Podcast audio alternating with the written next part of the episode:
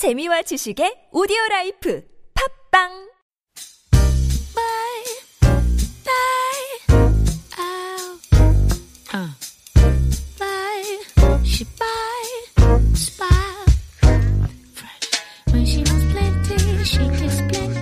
네, 안녕하세요 여러분. 되게 오랜만에 인사드리는데요, 저희 이주의법안 18회차 찾아왔습니다. 목소리가 바뀌었죠. 저희 사회자가 기존에 박경담 기자라고 너무 좀 진행이 매끄럽지 않다 이런 말씀들이 많아서 외부 효과로 저로 교체가 됐습니다. 저는 교문위 담당으로 많이 인사를 드렸는데요, 홍보람 기자고요. 앞으로 사회자로 인사드리겠습니다. 네, 반갑습니다. 네, 약간 긴장하신 모양인데. 네, 호응 좀 해주세요. 그래, 처음인데. 네. 그리고 또 이주의 법안도 오늘부터 새롭게 좀 개편이 됐는데요. 기존에는 이주의 법안이 최근에 발의된 법안 중에 좋은 법안을 가지고 왔다면, 이제는 이제까지 발의됐던 법안 중에, 쌓여있는 법안 중에 좀 저희가 새로이 발굴을 해서 이거는 꼭 통과를 시켜야겠다, 이런 법안들을 소개시켜드리기로 했습니다. 조현욱 이사님. 네. 네. 왜 이렇게 바뀐 거죠, 이게? 반년밖에 안 남아있는 19대 국회에 각 상임위별로 계류되어 있는 법안들 중에서 이 법안만큼은 꼭 한번 우리가 통과 좀 시켜야 된다고 하는 법안들을 18주 동안 진행을 하기로 했어요, 시즌2는. 그래서 첫 번째 상임위가 정무위를 하기로 한 거죠. 그래서 앞으로 시즌2는 각 상임위별로 해가지고 현재 계류되어 있는 법안들, 통상 상임위 계류 법안들이 한 600-700개 정도 돼 있습니다. 정무위도 아마 600 몇십 개 정도로 제가 기억을 하는데요. 네. 굉장히 많죠, 법안 계류되어 있는 게. 그거를 엄선하여 저희가 그중에서 하나를 선정해서 오늘부터 시작을 하게 됩니다. 네, 이주의 법안 멤버를 좀 소개시켜드리고 시작할게요. 저희 근데 재밌는 게, 원래 황보람 기자가 되게 게스트 중에서 말 되게 막 편하게 하고 막 세게 하고 막 박경담 기자 막 비난하고 막 그런 캐릭터였는데, 사회자에 맡으니까 되게 그럼 제가 사회 첫 시작부터 이대호 또 대본 이따위로 써놔가지고 나를 망칠 셈이냐 이렇게 욕하면서 시작할 순 없잖아요. 저 그런 걸 기대하고 사회자가 바뀌니까 재밌겠구나 이렇게 생각했는데. 기다리세요. 그리고 우리가 이제 기획도 바뀌고 시즌2에서 좀 쉬긴 했는데, 사실은 그 와중에 다른 뒷얘기는 사회자를 사실 구하느라고 우리가 굉장히 신경을 기울였는데, 대체제가 없다 이런 평가를 시장에서 하더라고요. 저 정도로 버벅거리는 사람이 없다. 한 기자님도 아무튼 지켜보시죠. 금방 따라갈 수 있습니다, 박경담을. 제가 새로운 길을 가세요. 오늘 내로 따라갑니다, 제가. 네, 이대호 씨 지금 인사했고요. 오늘 정무위 기자 나오셨습니다. 네, 안녕하세요, 정영일입니다. 네, 반갑습니다. 자, 그럼 본격적으로 시작해보겠습니다. 오늘 다룰 법은 전자증권법인데요. 먼저 법안 내용부터 대호 씨가 좀 소개를 해주세요. 네, 제가 소개를 좀 준비해오라고 해서 쉽고 짧고 풍부하게 한번 준비를 좀 해봤습니다. 전자증권법은 주식, 채권과 같은 증권들을 완전히 전자화해서 거래하고 유통하자라는 내용의 법안입니다. 전자화라는 말이 핵심인데요. 요새 주식 거래를 다 휴대폰이나 인터넷으로 하시다 보니까 이게 실물로 존재하는 어떤 존재라는 생각을 별로 안 하고 사는데, 주식이라는 게 실물로 존재를 합니다. 근데 이게 예탁 결제원에서 항상 갖고 있는 건 아니고요. 주식을 가지고 있는 사람이 예탁 결제원에 가서 내가 이런 용도로 쓰고 싶으니 이거를 주세요 하면은 뽑아준다고 해요. 근데 이제 이런 걸 없애버리고 IT 기술도 많이 발달했고 하니까 굳이 실물로 보유하고 유통하지 말고 전자화를 하자, 이런 내용의 그런 법안. 네. 그러니까 한마디로 종이로 뽑을 수 있는 그걸 아예 없애버리고 그냥 전자 시스템 안에만 존재하는, 디지털화하는 그런 내용인 것 같은데요. 그쵸. 이거를 왜 전자증권 제도가 필요한지를 조현욱 이사님께서 좀 알려주시면 뭐가 있을까요? 이게 이제 전자증권 왜 필요하냐 그러면 사실 보통 한 3가지 정도 얘기를 해요.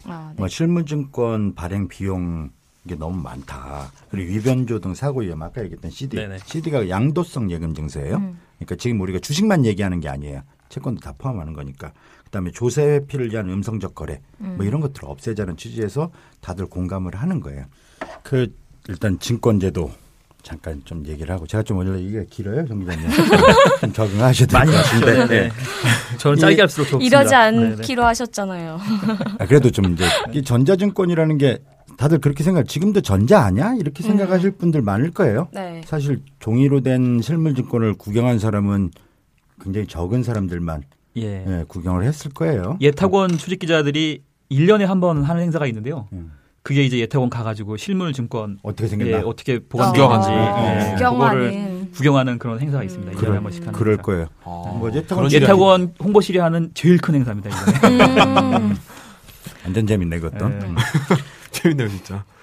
예, 지금 이제 사실은 증권 결제 제도를 보면 두 가지로 나눠볼 수가 있어요. 하나는 발행과 관련된 내용이 있고 유통과 관련된 것도 있는데 이 두 가지를 전부 다 전자화하자라는 얘기예요. 전자증권 제도라는 거는. 그래서 실제로 1970년대 이전에는 주식이든 다른 채권이든 이런 증권은 전부 다 실물 증권을 발행했어요. 실제로 찍었고 우리 지폐처럼 실제로 다 찍었고 뭐 100주를 발행한다, 10,000주를 발행한다 다 찍었습니다. 실제로 찍고 유통도 실물 갖고 유통을 했었어요. 그러니까 이게 증권 사무위기라고 이제 학자들은 표현을 하는데 증권 사무위기 그러니까 페이퍼워크 크라이시스. 그러니까 다 위기. 예, 실제로 뭐 모든 것들을 다 실제로 찍어 가지고 했으니까. 그래서 70년대 80년대를 지나면서 이제 부동화 단계를 해요. 그래서 각 회사에서 이런 거 안 하고 증권을 집중 예탁을 하는 거예요. 그래서 이제 예탁원 같은 기관이 필요한 거죠. 그러니까 그전에는 다 회사에서 주권을 관리를 했었어요. 그래갖고 뭐 한국은행 이런 데서 찍어가지고 실물 주권을 갖고 이제 주주들이 이제 그걸 행사를 했었죠. 그리고 계좌로 이제 그 유통하는 시스템으로 또 유통 시스템이 변경이 됐어요. 증권 예탁하고 이게 이제 부동화 단계라고 하는데 이제 IT가 막 발달하니까 이제 그런 것도 필요 없어서 지금은 이론적으로는 이제 묶거나 단계라고 해요. 그래서 증권은 실물 증권을 기반으로 하는데 전체적으로 다 발행하지는 않고 필요할 때마다 발행해달라고 하면 발행을 해준다. 그러니까 시스템이. 옛날에는 주식이 다 실물로 뭐 중고나라에서 뭐 물건 사고 팔듯이 그렇게 거래를 했다 그랬는데 점점 이게 어디 예탁 결제원에 맡겨가지고 그 어떤 정보로만 거래하는 상황이 됐다가 이제는 아예 거의 반 전자화가 돼가지고 예탁 결제원에 DB에 저장을 해놓고 뭐 이렇게 하는 그런 말씀이시죠? 그렇죠. 정확하네요. 그러니까 한마디로 실물은 이제는 거의 쓰질 않는 건데 그렇다고 해서 이런 누가 얼마큼 갖고 있고 뭐 이동하고 이런 기록들은 당연히 필요하니까 그걸 전자화하는 시스템이 지금 필요한 건데 사실상 어렵진 않은 것 같고 다들 필요하다고 생각은 하시는 것 같은데 이 법안이 지금 국회에서는 어느 정도 상태인지 논의가 얼마큼 진행된 건가요? 전자증권법이 2000년대 초반 2006년인가 7년인가에 한번 국회에서 법이 발의가 된 적이 있더라고요. 그래가지고 그때 당시에는 뭐가 이슈가 됐었냐면은 은행에 보관되어 있던 CD 같은 게 이제 자꾸 뭐 분실 사고가 나고 그러니까 그런 게 연달아서 몇 건이 대규모 사건이 나다 보니까 좀 사회적으로 좀 주목을 받게 되고 그럼 이거 대책으로 뭐가 있을 수 있겠냐? 그럼 이걸 저 전자화를 시키면은 실물을 누가 들고 도망갈 수가 없는 거잖아요. 그러니까 이제 그때 당시에 이제 전자증권에 대한을 도입을 하자는 그런 논의들이 좀 진행이 되다가 이제 좀 통과가 제대로 안 되고 좀 묻혀 있던 그런 상황이었었고. 금융당국에서도 이제 뭐 좀 다른 여러 가지 일들이 많으니까 이게 좀 자꾸 후순위로 밀렸던 거죠. 뭐 중국 같은 경우에는 93년에 이게 도입이 됐고 일본 같은 경우에도 2004년에 이게 전자증권법이 다 시작이 됐거든요. 근데 우리나라도 해야 된다는 그런 인식은 분명히 있었던 것 같은데 그 뭐 다른 여러 가지 일들을 좀 처리하다 보니까 또 특히 우리나라 예탁결제 제도가 약간 좀 선진화돼 있어요. 그러니까 전자증권이 안 돼 있다 뿐이지 그 외에 뭐 여러 가지 뭐 유통이나 이런 거는 그런 부분들은 굉장히 잘 돼 있는 부분들이 있고 무슨 뭐 그걸 뭐 굳이 빨리 전자증권을 도입을 하지 않아도 된다. 좀 이렇게 좀 후순위로 밀렸던 그런 상황이었던 거고요. 그런데 이제 다시 본격적으로 논의가 되기 시작을 한 거는 작년에 연말쯤에 이제 작년 4월달에 처음에 이종걸 의원이 발의를 했다가 그 철회를 하고 그다음에 다시 이제 연말 11월달이었나요? 12월달이었나 그 이제 저 증권의 전자화에 관한 법률인가요? 그런 법률을 발의를 하면서. 국회에서 이제 본격적으로 논의가 되기 시작을 했고요. 그 이제 정무위 소위에서 이제 4월달하고 7월달 두 번 그 논의가 됐고요. 그 이제 뭐 좀 제대로 좀 논의를 해보자라고 좀 장이 열렸는데, 근데 정부에서 이제 좀 정부의 독자적인 안을 좀 내놓겠다. 이종걸 의원안 물론 훌륭한 아니고 뭐 여러 가지 훌륭한 뭐 내용들이 담겨 있다 그렇지만 약간 좀 이런 부분들은 수정을 해야 될 부분이 있기 때문에 정부안을 내놓겠다라고 이렇게 얘기를 하면서 약간 이제 시간이 좀 늘어지고 있는 그런 상황인 거고요. 사실 전체 의구심을 갖고 있는 게 정부가 이게 원래 소관하는 데는 금융위원회인데 정말 의지가 있나 하는 생각이 들어요. 정부가요? 예. 네. 그러니까 지금 그 과정을 정 기자님 소개를 해 주셨는데 이제 법안이 처음에 작년 3월 달에 이제 정부에 처음 냈어요. 이종걸 의원이. 그때는 법안 이름이 좀 달랐어요. 전자증권의 발행 및 유통에 관한 법률안. 근데 이제 그 내용이 뭐 그것만 갖고는 안 되겠다 그래 법안을 철회를 하고 다시 이제 증권 등의 전자 등록에 관한 법률안이라는 걸로 작년 11월에 이제 법안을 국회에 냈는데 3월 달에 넘어왔어요. 올해 3월 달에 이제 정무위 전체회의에 상정됐고 법안소위 넘겨가 5번째 열렸어요. 안건으로는 5번 올렸는데 그중에 3번은 제일 뒤에다가 순번이 밀려가지고 아예 심의도 안 되고 이제 2차례 심의가 됐는데 4월, 7월에 4월 달에는 금융위에서 뭐라고 답변하냐면은 아, 우리도 여기에 적극 공감을 하고 이 법 우리도 찬성합니다. 다만 이종걸 의원안하고 정부 의견이 좀 다른 게 있어서 우리가 정부안을 만들어 갖고 오겠습니다. 그러니까 병합심의를 좀 해주세요. 병합심의라는 거는 같은 내용의 법안 두 개 이상이 되면 합쳐가지고 심사를 하는 겁니다. 그렇게 얘기를 했어요. 그래 알겠다 그럼 기다릴게 하고 끝난 거예요. 그날 회의는. 그리고 실제로 정부는 6월 25일 날 입법 예고까지 했어요. 그러니까 법안을 냈다는 거죠. 국회에 낸 건 아니죠. 이러이러한 법안으로 만들겠다 하고 입법 예고는 이제 공개를 하는 거죠. 국민들한테. 그래서 의견 수렴을 하기 위해 가지고 실제 입법 예고 끝났어요. 그래서 다 끝났고 7월 달에 이제 법안 소위가 한번 다시 열렸는데 거기서 이제 또 얘기한 거예요. 법 왜 안 내냐. 그랬더니 아니, 입법 예고까지는 했는데 뭐 부처 간 협의 그게 이제 차관회의예요. 차관회의에서 뭐 의견 수렴이 아직 덜 되고 뭐 어버버 한 거야 어버버. 그러니까 소위 위원장이 그 김영태 의원이죠 아마. 네. 네, 김영태 의원이 소위 위원장인데 아무튼 이번에 한 번 더 밀어주는데 다음번엔 반드시 가져와. 안 그러면 무조건 심사하겠다라는 걸로 끝난 거예요. 아직까지 제출 안 했어요 국회에. 그래서 의지가 없다. 그래서 언제 그럼 하겠냐. 지금 소위가 법안 소위가 저는 뭐 물론 굉장히 큰 의지가 있어가지고 9월 달에 정기국회가 열리면은 초반에 법안 소위가 열릴 수도 있다고도 생각을 해요. 하지만 이건 무슨 쟁점 법안이 아니에요. 네, 그렇죠. 현재 가장 급하지 않다라는 거예요. 그리고 예산부수 법안도 아니고 그러면은 우리 원내대표 합의문 보면은 10월 28일 이후에 법안 심사를 하게 돼 있는데 11월쯤이나 돼서 가져올까? 근데 이 11월이 딴 때 같으면 우리 참고 기다릴 수 있는데. 총선을 끝났어 이제. 12월 달 되면은 예비후보 등록한단 말이에요. 네.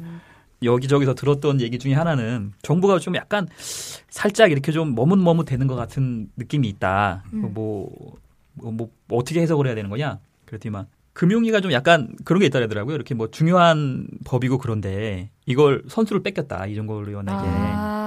그러다 보니까. 여기에 자기네들이 막 적극적으로 나서가지고 뭘 법안을 막 빨리빨리 해가지고 뭐 만들어내는 모습을 연출하는 것보다는 금융위가 주도권을 주고 법안을 만들어가는 모양새를 취하는 거를 바라고 있는 게 아니겠냐. 뭐 이런 얘기들이 있었고요. 그리고 또 그런 뭐 금융위에서는 그렇게 해야지. 밑에 거느리고 있는 여러 뭐 기관들 있잖아요. 거기에 대해서 영이 좀 선다. 리더십이 유지가 된다. 이렇게 생각을 하고 있는 거 아니겠냐. 뭐 이렇게. 정말 그게 사실이라면은 국민의 한 사람으로서 굉장히 실망스러운 이유네요. 또 이종걸 의원이 지금 원내대표신데 새정치민주연합의 기사가 새정치민주연합 대표가 뭐 우리 증권시장 투명화에 뭐 기여 뭐 이렇게 뭐 지하경제 양성화 이렇게 나와버리면 아니긴 한데 그래도 참 추잡스럽네요 그거는. 근데 좀 궁금한 게 예탁결제원에서 지금 이 예탁결제 업무를 하고 있는 거잖아요. 실물증권을 가지고. 전자증권 제도가 도입이 되면은 예탁결제원은 그럼 무슨 일을 하게 돼요? 좀 일이 줄어든다고 봐야 되나요? 그 보면은 전자등록기관이라는 게 있고 계좌관리기관이라는 게 두 가지가 구성이 돼 있거든요. 맞아 여기서부터 좀 어려워져 이제. 아. 어려운 얘기를 해도 되는 건가요? 그러니까 뭐냐면은 이렇게 은행 창구 비슷하게 그 직접 소비자들을 만나고 투자자들을 만나고 예탁원이 그러니까 저 증권회사들을 만나고 그런 역할을 하는 기관이 있고 걔네들이 이렇게 모아주는 그런 정보들 가지고 뭐 예를 들어서 뭐 그 청산을 해야 되잖아요. 어디서 뭐 내가 100주 살게, 나는 100주 팔게, 뭐 어디는 또 뭐 300주 팔게 막 이러면은 그런 정보들을 모아가지고 이쪽에서 판 300주를 가지고 이쪽에다 100주 넣고 이쪽에다 100주 넣고 뭐 이런 것들을 청산을 해줘야 되는 거잖아요. 네. 예, 그런 업무들 같은 것, 그러니까 이 백오피스 업무를 거기서 하는 거죠. 전자등록기관에서. 네. 그게 지금 예탁결제원이 하는 일이고요. 예탁결제원이 이제 예탁결제원 같은 데가 네, 하는 거예요. 다른 데가 하는 거죠. 네. 그래서 이제 법안이 통과가 돼가지고 전자등록, 아죠. 전자증권 제도가 시행이 되면은 예탁원이 이 전자등록기관으로 형태를 바꾸는 그런 식이 되겠죠. 아, 그러니까 지금 하던 업무를 전자화해서 예탁 결제원이 하게 그렇죠. 될 가능성이. 네네. 네네. 그러니까 이종걸 위원 안에는 그렇게 돼 있는. 정부안 같은 경우에는 법안에 한국 예탁 결제원이라는 항목이 있어가지고요. 그 안에 뭐 한국 예탁 결제원이 전자등록기관으로서의 임무를 수행한다. 그렇게 뭐 이런 식으로 법안이 쭉 나가 있는 반면에 이종걸 위원 안 같은 경우에는 허가제라고 그 표현을 하는데 뭐 예를 들어서 자본금 500억 이상의 주식회사가 내가 전자등록기관으로서 업무를 해보겠다라고 신청을 하면은 그 감독기관에서 그걸 보고 아, 그래, 니들이 충분히 자격이 되니까 니들이 전자등록기관으로서 업무를 해봐라. 이렇게 허가를 해주는 거죠. 그게 이제 그 양측의 법안의 차이점이죠. 그 쟁점 중에 하나가 되겠네요. 그러니까 네. 정부랑 네. 이종걸 의원이 다른 내용이니까. 네. 가장 큰 쟁점이에요, 사실 지금 그게. 네. 네. 그러니까 우리 주식거래만 생각해보면은 사실은 계좌 관리 기관이라는 건 뭐냐면 내 계좌가 있는 곳이에요. 개인들. 지금 우리 주식거래하는 거 생각을 해보세요. 내가 무슨 뭐 제일 싼 데가 어디야? 키움증권? 네. 키움이죠. 네. 이트레이드? 키움? 아닌가요? 이트레이드 이름 바뀌었어. 네. 이트레이드로 바뀐 거 아니에요? 아니, 무슨 소리야 진짜. 이베스트인가? 경제지 기자가 이래도 되겠어요 진짜. 아, 저 거기서 거래하는데. 아무튼 그러면 이제 내 계좌가 있는 기관 이게 이제 그 계좌 관리 기관이에요. 네. 그런 거고 지금 우리 지금 주식 거래를 놓고 보면 그다음에 전자 등록은 어디에 돼 있는 거냐면 내 주식이 실제로는 예탁원에서 이렇게 그 관리를 하고 있는 거예요, 현재. 그러니까 내가 주식을 시장에서 팔면은 내가 키움증권의 계좌를 갖고 있어요. 그러면은 이게 지금 이틀 걸리나? 지금 이틀인가? 네, 네. 이틀 걸리잖아요. 이틀인가 3일인가? 네, 네. 거래 그러면 내 산 사람 계좌 관리 기관으로 입고가 돼요.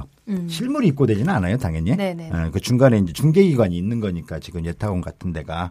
근데 전자화한다면은 여기서도 좀 달라져요. 지금 사실 그러면 전자증권 다 돼 있는 거 아니야 이렇게 생각할 수 있는데 전자화하게 되면은 그 기간도 짧아져요.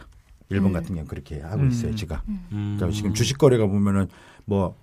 종이는 안 찍는데도 불구하고 내가 지금 오늘 팔았는데 난 오늘 샀는데 실제로 입고되는 기간은 내일 모레 그것도 뭐 소요일 일요일 끼고 나면은 뭐 4일 5일 있다가 맞아 그렇게 된단 말이에요. 맞아. 그러니까 그런데도 영향을 미쳐요. 근데 우리가 이게 주식만 있는 게 아니라 채권, 은행 같은 데도 이제 계좌관리기관이 돼요. 은행, 보험회사, 네네. 그다음에 투자중개업자, 뭐 이런 신탁업자 이런 전부 다 내 계좌를 관리할 수 있는 기관이 되는 거잖아요. 각종의 증권들을 이런 내 계좌를 통해서 거래를 하고, 그럼 그 중개를 해주는 게 이제 중개나 아니면 실제로 이제 전자 등록 기관에서 DB를 개선을 하는 거잖아요. 이거를 그렇죠. 그 기관을 네네.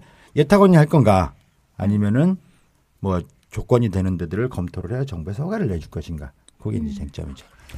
일단 이게 예탁원은 기존에 하던 업무를 조금 추가 정도 하면은 할 수 있을 것 같긴 한데, 그렇죠. 그냥 네. 일반 뭐 은행 같은 데도 뛰어들고 이런다고 하면 이게 가능한 건가요? 거의 뭐 이 예탁 결제 산업의 특성이라는 게 뭐 규모의 경제도 좀 필요하고, 네. 그 다음에 예를 들어서 그 예탁 결제 시스템을 갖춰 놓으면은 새로운 서비스를 하나 더 붙이는데. 거의 비용이 안 들어가는 그런 특성이 있거든요. 산업의 특성상. 유리하죠. 예, 그러다 보니까 이게 자연 독점 산업이라 그래가지고 이걸 허가제로 간다 그래가지고 굳이 뛰어들지 않는다. 당장 이게 뭐 복수의 기관이 경쟁을 하고 그런 구도가 될 것 같지는 않고요.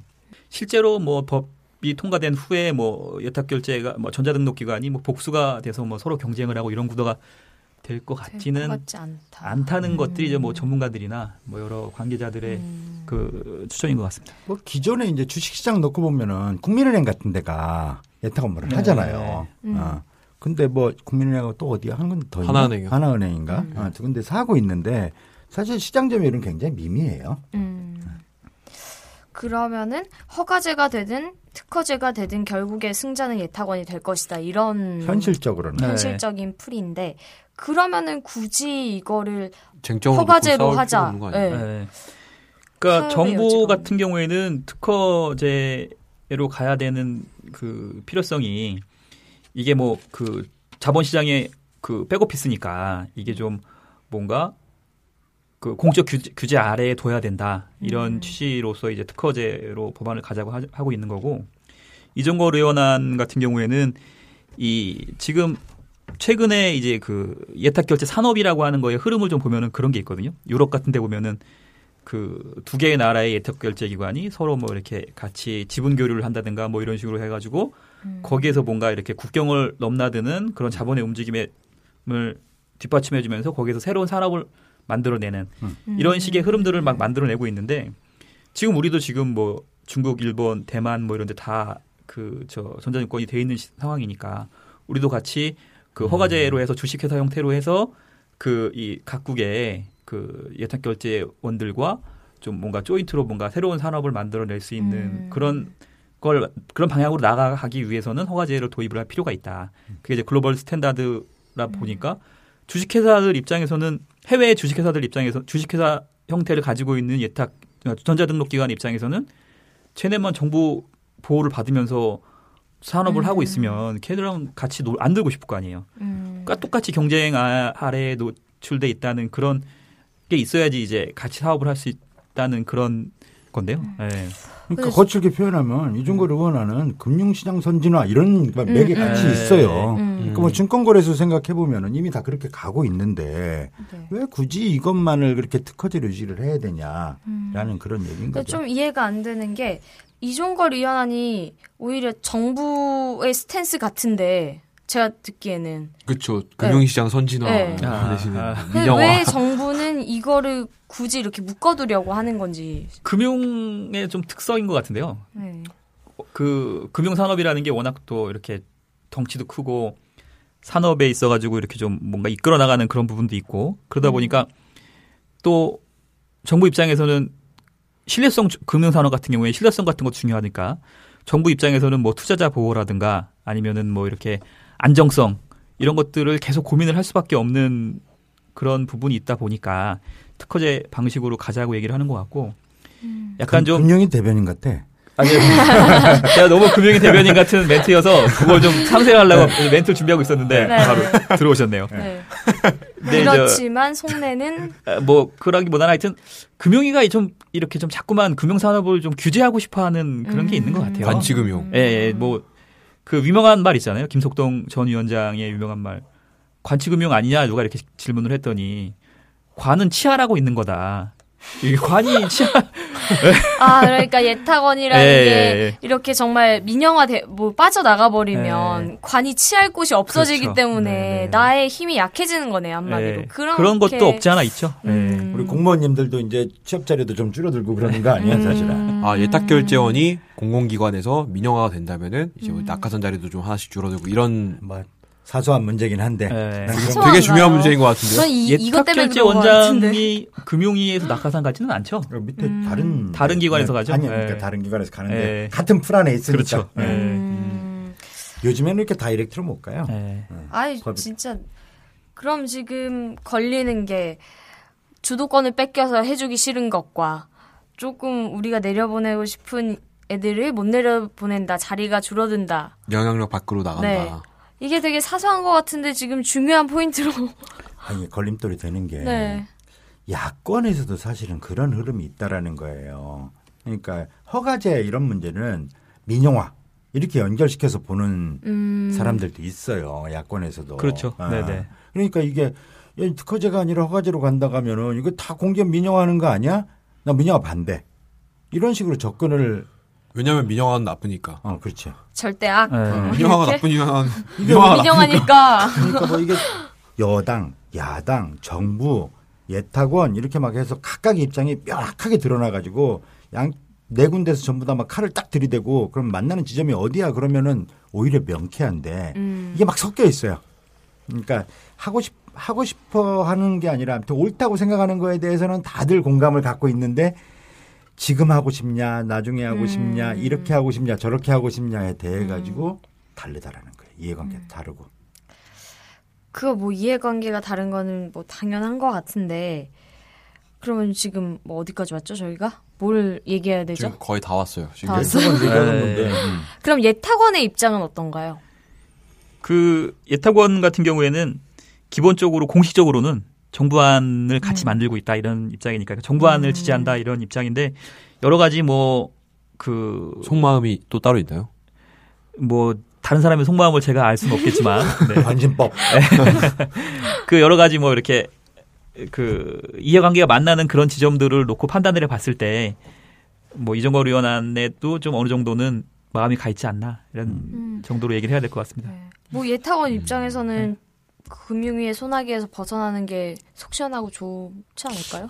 졸짓고야 우리. 근데 궁금한 게 이게 말을 가려서 하려고 되게 돌려서 얘기를 했는데 네. 예탁 결제원이 금융위원회의 우산 밖으로 나가고 싶어하는 욕구가 왜 발생하는 거예요? 경평이라고 있어요. 공공기관 경영평가라는 게 있는데 제일 싫어해요. 아주 그 공공기관 제가 이제 저는 같은 경우에는 증권부 있을 때 거래소 출입을 하면서 그 공공기관 지정돼 있었을 때 거래소 출입을 했었는데 그 분들 말씀을 들어보면은 아주 그냥 수건 사업이라고 공공기관에서 지정해서 해제되는 게 그러니까 아무것도 할 수 없다 이런 네. 분위기예요. 공공기관에 네, 있으면은 그렇죠. 우리가 뭐 미래 비전을 만들고 뭐 이렇게 발전시켜 나가려고 하는 게 할 수가 없다 이런 거죠. 그러니까 뭐 조금만 밑보여도 바로 C 등급 그렇죠. D 막 이렇게 해버리고. 그러니까 4번을 감사를 받는다 그러더라고요. 1년에요? 빡빡하네요. 네. 감사를 한번 무슨 뭐 사고 같은 게 있어가지고 감사를 받기 시작을 하면은 네 군데에서 감사를 받아야 된다 그러더라고요. 공공기관 같은 게 지정돼 있으면은 감사원부터 시작을 해가지고 뭐 자체 감사, 뭐 또 금융위 감사, 또 뭐 특별 감사, 뭐 이런 거 해가지고 네 군데에서 감사를 받아야 되니까 아주 뭐 여러 가지로 뭐 공무원 입장에서 아니죠 공공기관 직원 입장에서는 아주 그냥 죽을 마친 그런 그런 거라고 하고요. 말씀하신 것처럼 이렇게 좀 뭔가 자기네들이 해외 거래소나 뭐 이런데 보면은 막 자유롭게 막 하고 있는데 좀 뒤처지면은 네, 약간 그런 것도 좀 싫어하는 것 같기도 하고.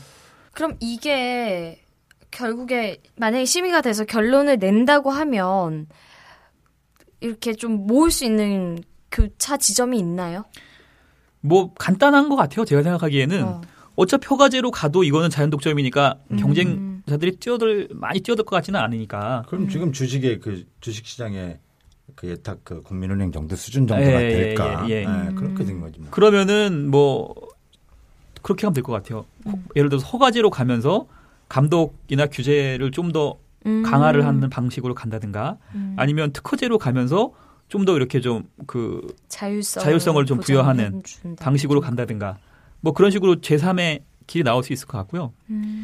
지금 뭐 물론 이것도 좀 더 취재를 해봐야 되긴 하긴 하는데 금융위 같은 경우에도 그 약간 그 자꾸 그런 얘기를 하거든요. 금융위 제가 최근에 자본시장국장하고 통화를 했을 때도 그러니까 뭐 국회에서 논의해봐야죠 이런 얘기를 하더라고요. 그러니까 뭐 자기 안을 막 하는 게 아니라 뭔가 좀 중간 지점에서 뭔가 대안을 찾으려고 하는 뭐 그런 움직임도 있는 것 같습니다. 피할 수 없는 물결이라면 뭐 그런 식으로 가능한 자기들의 입장을 반영하는 쪽으로 중앙 가운데 있는 안을 만들겠죠. 그러니까 이렇게 중요한 사안을 대통령님께서 좀 관심을 가지고 궁금할 때 한마디만 하시면 금방 될 것 같은데 그걸. 아니, 안 하고 싶다면서요. 아니 필요는 한데. 아니 난 내 생각에 청와대에서 모르는 것 같아요. 아유 그럴 수는 있죠. 맞아. 저희 팟캐스트로 이제 저 청와대 앞에서 틀어놓죠 뭐. 네. 이걸 저희가 약간 불씨를 방송하듯이. 네. 이게 또 통과가 돼도 정착하고 하는데 시간이 많이 걸린다면서요. 그러니까 이종걸 의원안에 의하면은 그러니까 시행 시기에 대해서 5년 이내에 기간으로 해서 대통령령으로 정하도록 돼 있고 정부 입법 예고안에 따르면 한 4년 정도면 충분하지 않겠냐 뭐 이런 얘기예요. 그러니까 실제로 일본의 사례 같은 경우에 시스템 준비하고 뭐 이해관계자들 조율하고 뭐 국민들 홍보하고 뭐 제도 만들고 막 다 하는데 한 5년 걸렸다고 합니다. 그러니까 근데 정부는 뭐 IT 강국인데 그쵸. 이제 조금 우린 줄일 수 있지 않겠냐. 난 그것도 맥센스하다고 생각을 해요. 그러면 네. 그래도 어찌 됐든 최소 3-4년 이상 네. 법이 통과되고 나서도 시행 준비 기간이 그냥 걸릴 거다. 네. 근데 이제 19대에서 이게 통과가 안 되면 20대에 다시 이야기를 시작하고 하는 데는 또 딜레이가 있기 이제 때문에. 500년 걸린다라는 거죠. 조선왕조예요. 의원들 다 맡기고 이종걸 의원도 없을 수도 있는데. 5월 30일 임기가 시작이 되는데 보세요. 상임위 언제 구성돼요? 상임위 7월, 8월 돼 구성된다고. 1년 후네요. 네. 그러니까 1년 후에요. 정무위원들 정리되고 뭐 그리고 나서 위원장 뽑고 뭐 하고 그러면 이제 뭐 8월 달에 뭐 업무 보고 받네 뭐 이런 정도 하고 뭐 9월 정기국회 돼 가지고 여야 대표 원 이게 제가 국회 얘기를 하는 거예요, 여러분들 아시라고. 네. 그럼 대표 연설하고 그다음에 뭐 예산 넘어오고 그다음에 뭐 대정부 질문 처음에 한번 또 새로 열렸으니 또 얼마나 또 주포들 활용해가지고 막 하다가 네. 그러면 11월, 10월, 11월 달쯤 돼가지고 이제 넘어온 법안을 심의를 해야 되는데 그럼 그 전에 막 5월 달에 막 5월 30일 날 문 열자마자 제출한 법안도 그때 심의 안 돼요, 사실은. 그렇죠. 그러면 그때 20대 국회에서 각 정당이 이제 쟁점 법안을 들고 나올 거예요. 근데 전자증권법이 나는 어느 정당의 무슨 대표 법안이 될 거라고는 절대 생각하지 않아요. 네. 그러면 전자증권당이 생기지 않는. 그러니까 야당이든 여당이든 아무튼 20대 국회의 이제 주요 과제를 이제 정리를 해서 그걸 첫 정기회 때는 이제 주포로 활용을 할 거란 말이에요. 그럼 뭐 19대처럼 만약에 뭐 야당은 정무위에서 공정거래 그다음에 을 살리기 뭐 이런 걸 막 할 수도 있고 뭐 여당은 뭐 무슨 선진화 뭐 이런 거 막 들고 나올 수도 있고 뭐 몇 가지 들고 나오겠죠. 그래서 그러면 또 후루룩 해가지고 2017년 넘어간단 말이에요. 이게 빨리 될 수 있는 방법은 아까 CD 이런 거 도난 사건 이거 한번 터주면 될 것 같은데. 그러니까 올해 정기국회 네. 사실 이거 네. 꼭 해야 돼요. 그러면은 2015년이니까 2020년 정도에는 이렇게 우리가 할 수 있다. 근데 올해 넘기면은 저는 최소 2, 3년 더 딜레이 된다. 그런 판단이에요. 빨리 통과시켜가지고 2017년, 18년쯤에 이제 그 정부에서 내년에 전자증권 제도가 도입됩니다. 막 이런 거 홍보할 때. 우리가 그때 팟캐스트에서 녹음을 해가지고. 그럼요. 증거가 되는데. 얼마나 법안이 또 통과가 돼가지고 또 이렇게 됐습니다. 그렇게 하면서 뿌듯할 수 있었으면 좋겠습니다. 그럼요. 네. 그렇게 될 수 있게 한번 저희가 이주의 법안 개편하고 첫 의제로 삼은 법안이니까 좀 밀어보도록 하겠습니다. 어떻게 밀죠, 근데? 매주 얘기해. 지금 누구? 박근혜 대통령? 국무위원장. 알고 계시냐고? 네. 정리할까요? 오늘 네. 꽤 실속 있게 이야기한 것 같은데. 오늘 재밌었어요. 네. 근데 이제 함정은 지금 대통령께서 잘 모르고 계실까 봐 조금 안타깝기도 하고. 오늘 팟캐스트 녹음한 거를 청와대 앞에서 크게 스피커하잖아요. 네, 국정과제로 해도 국정과제. 그렇죠. 지하경제 양성화 해가지고. 황보람 기자가 앞에 티켓 하나 메고 이렇게. 지하경제 양성화 된다는 거 알면은 또 대통령이 밀어줄 수도 있어요. 지하경제 양성화를 키워드로 뽑도록 해볼까요, 그러면? 네, 오늘 감사하고요. 마무리 어떻게 해야 돼요? 마무리 발언 시키시면 돼요. 발언. 그러면 한 분씩 마무리 발언을 좀 듣겠습니다. 저희 정무위 정영일 기자부터. 저는 아까 마무리 발언 비슷하게 하나 한 게 있어가지고 또 무슨 말을 해야 될지 잘 모르겠는데 하여튼 쉽게 얘기해서 그 후선 업무, 백오피스라고 불리는 거거든요. 예탁결제 산업이라는 게. 솔직히 저도 이거 법안 공부를 하면서 그 증권부 기자 생활을 오래 했는데 예탁원에 대해서 이렇게 좀 심도 있게 본 적이 한 번도 없거든요. 그 자본시장에 있어가지고 이런 좀 근간을 이루는 그런 부분들이니까 좀 빨리 좀 도입이 돼서 그 한 발 더 자본시장 발전해 나갈 수 있었으면 좋겠습니다. 네, 저희 이사님. 그 말이 어려워서 백오피스인데, 그러니까 실제로 우리가 안 보이는 데서 돌아가고 있는 시스템들이잖아요. 우리 사회에 그런 시스템들이 굉장히 많아요. 그런 시스템에 대해서 얘기를 하는 거에 대해 가지고 사람들이 별로 재미없어해요. 진짜 재미없습니다. 네. 우리는 지금 오늘 굉장히 막 열띠게 얘기를 했는데 사실은 관심 갖는 사람들이 정말 적어요. 한 번도 본 적이 없는 대상과 사람들과 일에 대해서 이해를 하다 보니. 그래서 저는 그 19대 국회의 숙제이기도 하고 또 다가올 20대 국회에도 그런 얘기를 해주고 싶어요. 그러니까 정말 안 보이는 시스템. 맨날 우리 이제 국민들 얘기할 때는 사각지대 이런 얘기 많이 하는데 우리 사회에서 안 보이는 시스템에 대한 관심들을 국회에서도 많이 좀 가졌으면 좋겠다. 그리고 그 압박을 좀 했으면 좋겠다. 그리고 아까 그 질문에 대해서는 정 기자님이 아마 이틀에 한 번씩 전화하면은 아마 심의할 거예요. 소위 위원장님한테 전화해가지고 그 지난번에 가져온다는데 가져왔습니까? 물어보고 보고라도 들었습니까? 정부에서 보고 들어올 거거든요, 분명히. 네. 노력하겠습니다. 일정 체크하고 그래서 아직도 안 났더라. 왜 안 내고 있나 정부는. 기사 계속 써. 그러면은 좀 빨라지지 않을까? 네. 그런 생각을 합니다. 제 막중한 임무를 또 맡게 됐군요. 또. 네. 안텐 시즌 이틀에 한 번씩 전화 걸겠습니다. 아, 너무 좋아요. 네. 이대호 씨. 저는 이번 이주의법안 시즌 2가 되게 취지가 좋다 이런 평가를 일단 하고 싶고요. 개인 평가.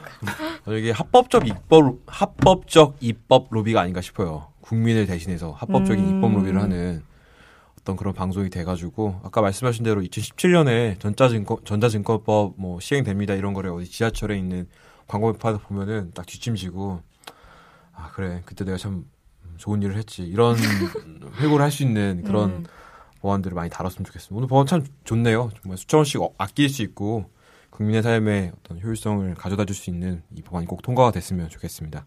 네, 저는 오늘 되게 취재가 빽빽하고 어려운 내용인데 이해가 된 것 같아요. 그러니까 이해가 되셨으면 좋겠고 청취자분들도 아까 이종걸 의원실에서 이제 정부안이 나오면 가능한 모든 쟁점을 수용하겠다. 저는 이게 되게 대단한 말이라고 생각하거든요. 물론 이제 우리의 면이 사는 거니까 그렇긴 하겠지만 이게 누구의 성과다 이런 거를 따지는 게 정말 너무나 하찮은 일이고 지리멸렬. 네, 지리멸렬하고 국민 입장에서 생각해서 이것도 대통령이 한번 세게 가주시고 야당 원내대표와 함께 이뤘다 이렇게 가면 되게 아름다운 그림인데 누구 이름이 앞서느냐 이건 중요하지 않은데 정부의 질이 또 문제인가요? 하여튼 저희 이주의 법안이 개편되고 첫 의제를 이런 걸 갖고 왔다는 게 되게 뿌듯하고 앞으로도 좋은 법안을 가지고 좀 저희가 합법적 입법 로비를 실현할 수 있는 이주의 법안 팀이 됐으면 좋겠습니다. 네, 감사합니다. 네. 고생들 하셨습니다. 네, 고생하셨습니다. 아유, 경제진데 당연히 이런 거에 정말 우선적 관심을 가져야지. 지금까지 이주의 법안과 질이 좀 달라가지고. 이게 내가 봤을 때